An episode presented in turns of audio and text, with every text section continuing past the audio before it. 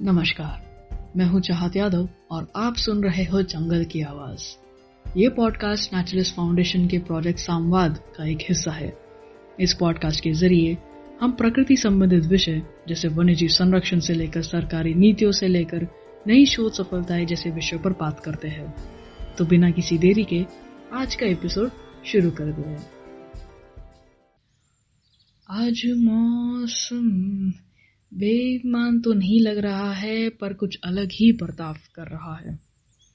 दुनिया के कई हिस्से बाढ़ से जूझ रहे हैं, जैसे कि Nigeria, Colombia, Japan, Somalia, Bharat, China, America, Turkey, Russia, Cameroon, Central African Republic, Sudan, Ethiopia, Mexico, Indonesia और और भी कई जगह। लगभग इसी समय कनाडा, यूरोप और आर्कटिक के इलाके गर्मी की लहरें, यानी हीट वेव्स का सामना कर रहे हैं। एक ही पृथ्वी पर रहकर आखिर ऐसे अलग और भयंकर हालात क्यों हो रहे हैं? बारिश का मौसम भारत में सदियों से इन्हीं चार महीने, यानी जून से सितंबर में आता है। तो ऐसा क्यों है कि हर गुजरते साल से बाढ़ की घटनाएँ और तीव्रता पिछले साल से बढ़ती जा रही है? जंगलों में आग लगना, बाढ़, सूखा, अकाल, तूफ़ान, चक्रवात जैसी आपदाएँ बढ़ती जा रही है। कोई भी जगह हो, कोई भी महाद्वीप हो हर जगह यही हाल आखिर क्यों है? एक मिनट। कहीं ऐसा तो नहीं कि न्यूज़ का कवरेज बढ़ गया है? अगर मैं अपने बचपन के दिन याद करूँ तो मैंने कभी भी भारत के पश्चिमी तट पर किसी साइक्लोन या आंधी के बारे में कभी सुना ही नहीं। पिछले दो तीन वर्षों में ही ऐसे हालात और ऐसी खबरें सुनने में आ रही है। और यही नहीं, एक ही महीने में दो दो साइक्लोन और ऐसा नहीं है कि सिर्फ़ बारिश का मौसम हमें सरप्राइज़ कर रहा है। गर्मी और सर्दी के मौसम कुछ कम नहीं है। गर्मियाँ तो सहन के बाहर हो रही है और सर्दियों का मौसम सर्दियों का मौसम क्या होता है? मेरा कहने का मतलब है कि तटीय इलाकों में तो सर्दी का मौसम पता नहीं कहाँ गायब हो गया है। खैर कभी कभी लगता है कि प्रकृति अपना नाम Guinness Book of World Records में लाना चाहती है, क्योंकि हर साल कोई ना कोई वो अपने ही रिकॉर्ड्स तोड़ रही है। खैर, मज़ाक एक तरफ़, पर ये मौसम की तीव्रता और घटनाएँ जो सब देख ही नहीं, बल्कि महसूस भी कर रहे हैं, ये सब और कुछ नहीं, बल्कि हमारी लापरवाही और निष्क्रियता, यानी इन एक्शन का नतीजा है। मानवता की अज्ञानता, यानी इग्नोरेंस उसकी पतन का कारण बन रही है। दुनिया भर की सरकारों ने पिछले कई सालों से जलवायु परिवर्तन नामक घटना के अस्तित्व को नजरअंदाज किया है। करीब करीब एक सदी से नज़रअंदाज किया है। मुझे यकीन है कि आपने जलवायु परिवर्तन, यानी क्लाइमेट चेंज और ग्लोबल वार्मिंग जैसे शब्द टीवी पर या किताबों में पढ़ा ही होगा। जलवायु परिवर्तन का मतलब बहुत आसान है और ये एक प्राकृतिक प्रक्रिया, यानी नेचुरल साइकिल है। आसान शब्दों में कहूँ तो जलवायु परिवर्तन का मतलब है कि औसत या सामान्य जो मौसम के पैटर्न होते हैं, उससे अलग मौसम होना। अगर आप अपने दादा दादी से पूछे हाल ही के हालात को देखकर अगर आप अपने बड़े भाई बहन या रिश्तेदारों से भी पूछे तो वो भी कहेंगे कि मौसम बदल रहा है। पृथ्वी ने अपने जीवन में अनगिनत जलवायु परिवर्तन की घटनाएँ देखी है। पृथ्वी ने शून्य से कई डिग्री कम तापमान से लेकर कई हज़ार डिग्री के तापमान देखे हैं। माना ये सब पृथ्वी ने अपने शुरुआती दिनों में देखे है, पर उस वक्त कोई जीव ज़िंदा नहीं था। तो हम ऐसे तापमान में रह पाएँगे ये सवाल ही पैदा नहीं होता। तो जलवायु परिवर्तन आखिर एक प्राकृतिक प्रक्रिया है तो आखिर हम इसके बारे में बात ही क्यों कर रहे हैं? बल्कि इसके ऊपर एपिसोड ही क्यों सुन रहे हैं? मेरा मतलब है कि जैसा चल रहा है, चलने दो, आखिर प्राकृतिक प्रक्रिया है है ना?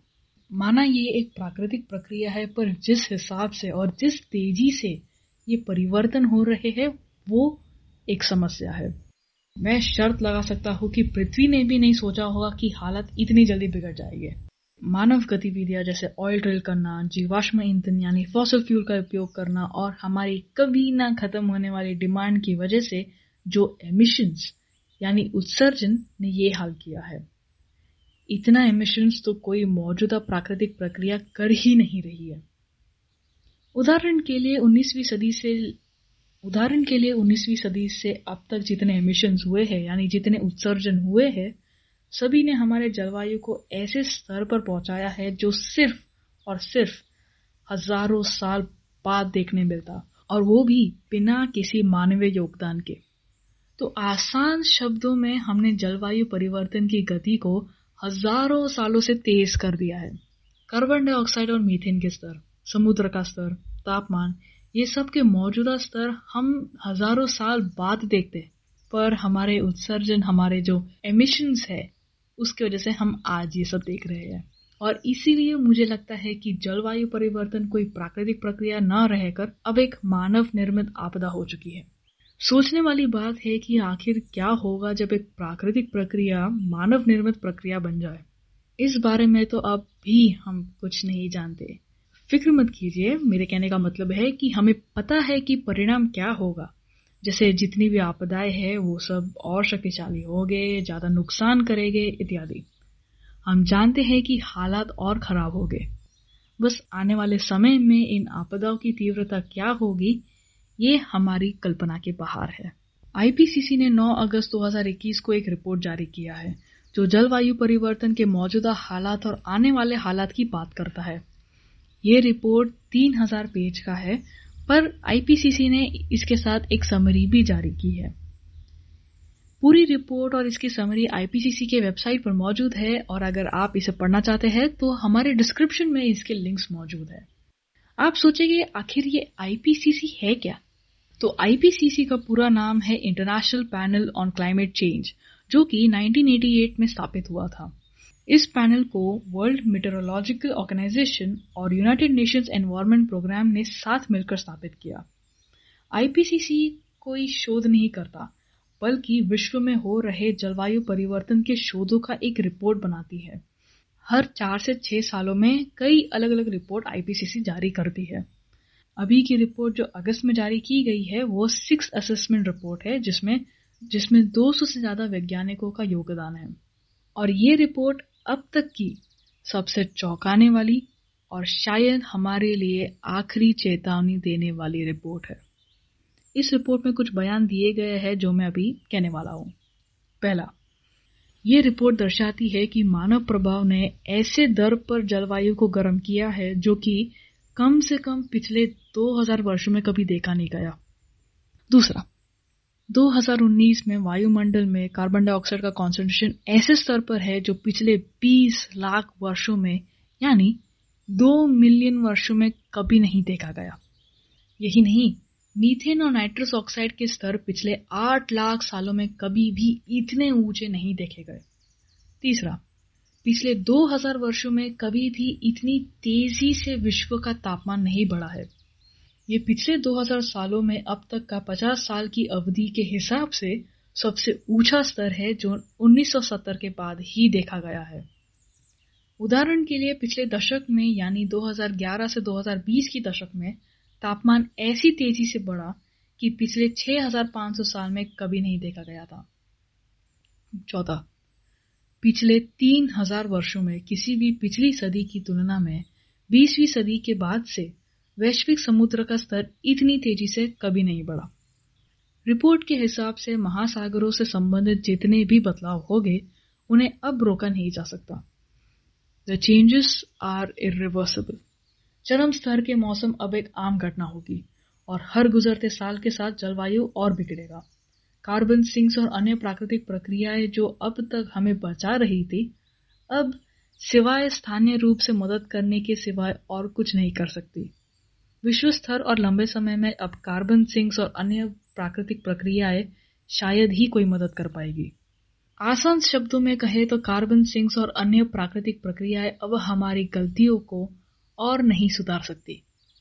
गर्मियों का मौसम लंबा होगा, सर्दी का मौसम छोटा, गर्मियों में तापमान और बढ़ेगा और इस बढ़ते गर्मियों का तापमान, गर्मियों में तापमान और बढ़ेगा और इस बढ़ते तापमान के कारण बारिश के मौसम में बारिश की तीव्रता और बढ़ेगी, जिससे बाढ़ के हालात पैदा हो गए। यही नहीं, बारिश का पैटर्न यानी उसके आने का समय, कितने समय बारिश होगी, ये सब भी बदलेगा। तूफ़ान साइक्लोन जैसी घटनाएँ जो कभी सौ साल में एक बार होया करती थी, अब वो हर साल होगी। पिछले कई वर्षों से आईपीसीसी हमें चेतावनी देती रही कि हमें वैश्विक तापमान एक दशमलव पाँच डिग्री से ज़्यादा नहीं बढ़ने देना चाहिए। पर अब ये तापमान सीमा अगले 20 साल में पार हो जाएगा। इस सदी के अंत तक वैश्विक तापमान दो डिग्री सीमा पार करेगा।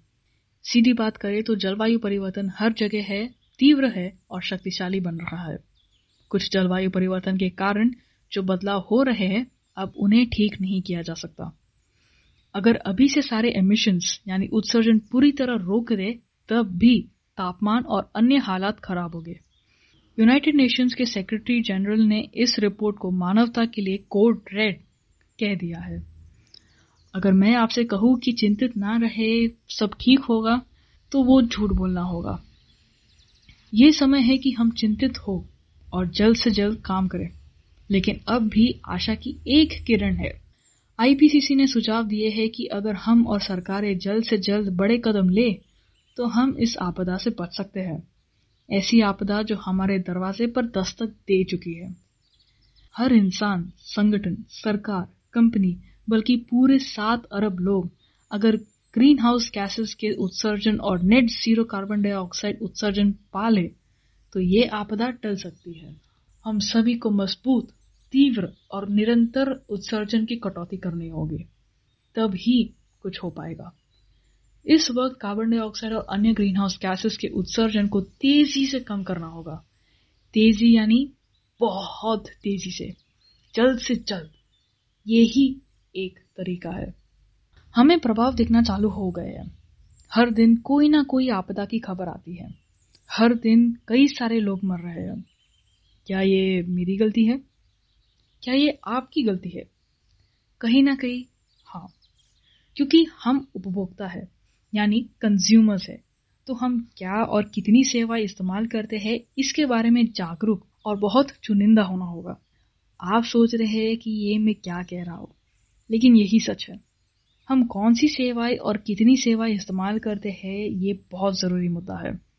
सेवाएँ कुछ भी हो सकती है कुछ खरीदना, हमारी यात्रा करने का तरीका, पानी का इस्तेमाल, ऑनलाइन ऑर्डर करना, बल्कि हमारी ज़िंदगी के हर छोटी चीज़ों से बड़ा प्रभाव पड़ता है।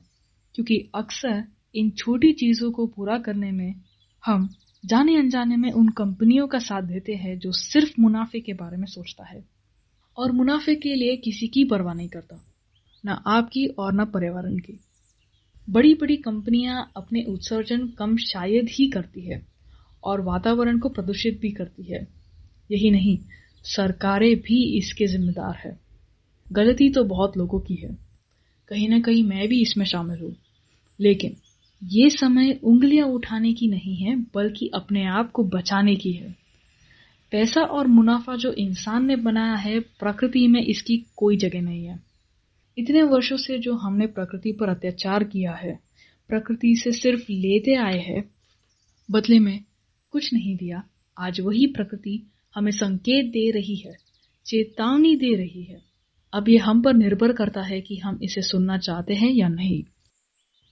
रेचल कार्सन ने कहा but man is a part of nature and his war against nature is inevitably a war against him यानी, लेकिन मनुष्य प्रकृति का एक हिस्सा है, और प्रकृति के खिलाफ उसका युद्ध अनिवार्य रूप से खुद के खिलाफ युद्ध है। आप सबका शुक्रिया कि आपने ये एपिसोड आखिर तक सुना। आशा है आपको ये एपिसोड पसंद आया।